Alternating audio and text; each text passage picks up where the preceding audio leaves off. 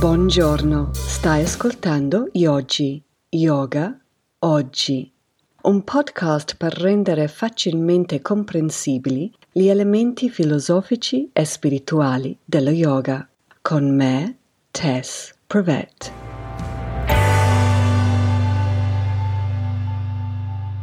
Una volta, nella Bulgaria, non era cosa rara vedere i rom che giravano con gli orsi e li facevano ballare questi orsi in scambio di soldi. Questo andava bene finché la Bulgaria è diventato parte della European Union e allora questo spettacolo, tra virgolette, improvvisamente non era più ben visto e infatti è stato reso illegale. Ma questo ha causato un problema perché improvvisamente si sono trovati con un sacco di orsi domesticati e non sapevano cosa farne. Beh, sono venuti fuori con un'idea geniale.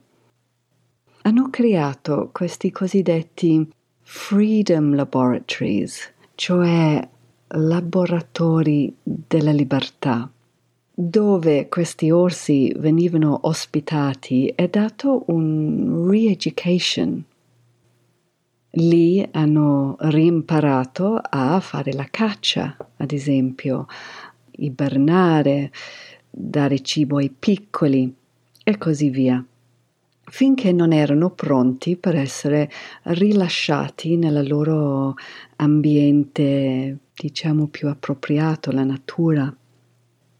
La cosa che mi ha sorpresa è che poi, quando questi orsi venivano rilasciati, prima o poi tutti sono tornati a ballare. Tutti. Allora, per me è incredibile questa cosa. Però, guardato in un'ottica yogica, ha perfettamente senso.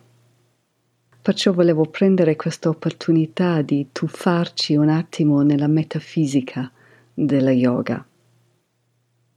Per la filosofia yoga, la mente è fatta di materia. In sanscrito si dice prakriti.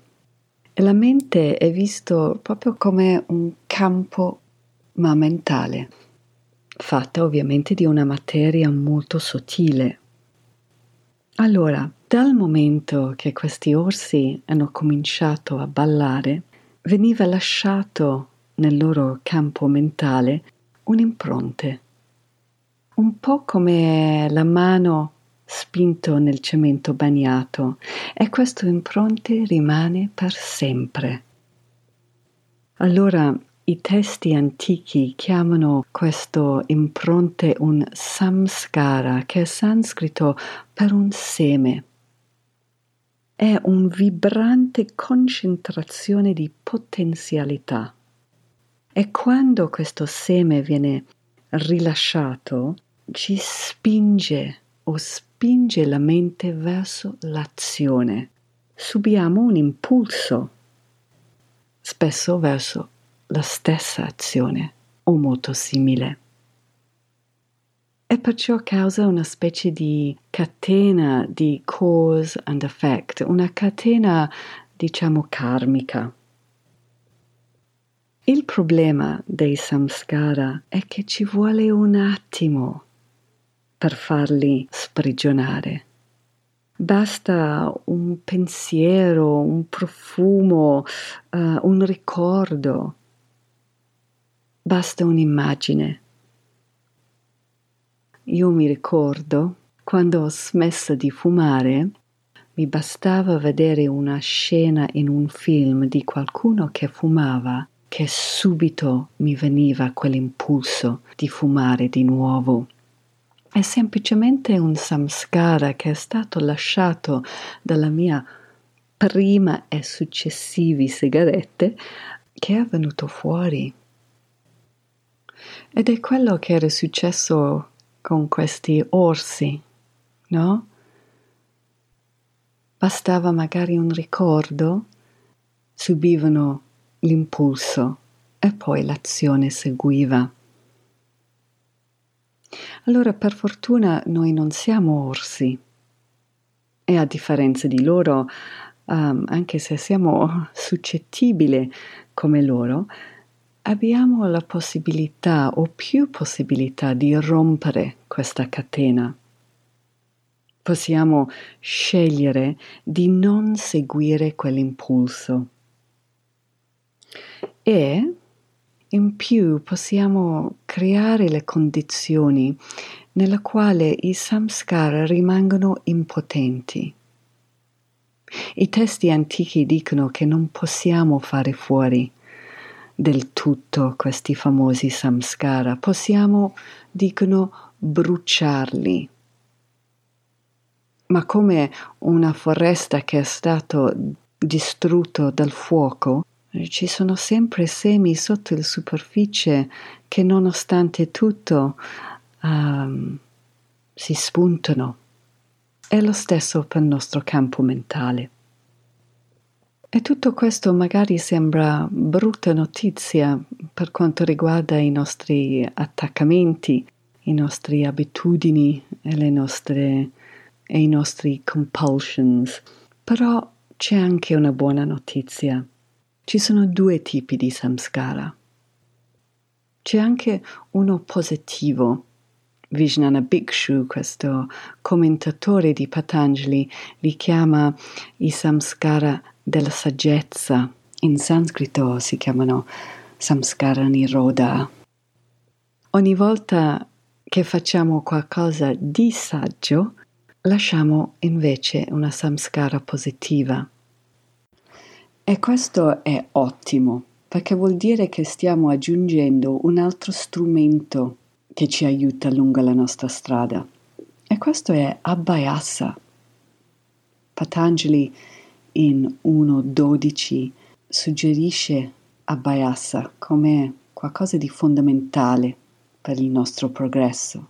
Abbayasa vuol dire pratica. Perciò mi piace a tradurre questa cosa come il costante piantare dei samskara niroda nel nostro campo mentale. Mi piace molto quello che dice la Bhagavad Gita in 2.40. Dice che nessuno sforzo verso la spiritualità sarà mai sprecato non lo so se si traduce così, no effort will ever be wasted. Perché quell'impronte lì l'abbiamo lasciato e rimarrà sempre. Visto che stiamo parlando degli orsi, volevo lasciarvi con questo detto inglese. Allora è molto quirky, è come noi diciamo. Non lo so se viene ben capito, però io ci provo. In inglese sarebbe If it takes a bear five kilometers to get to the center of the forest, it'll take the bear five kilometers to get out. Provo in italiano. Se l'orso ci ha messo 5 chilometri per arrivare al centro della foresta, deve trascorrere 5 chilometri per uscirne.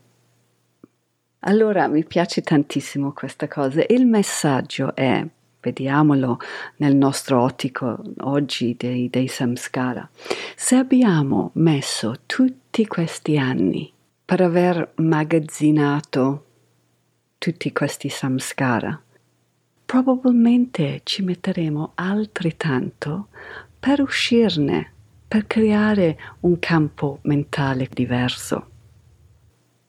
Perciò non ci autocondanniamo hm? se non ci succede questo grande cambiamento da un giorno all'altro. Volevo ringraziare Laura Kidd, cantautrice e produttrice discografica per la musica. Questo brano si chiama Slow Puncture. Per sentire di più vai a shemakeswar.com.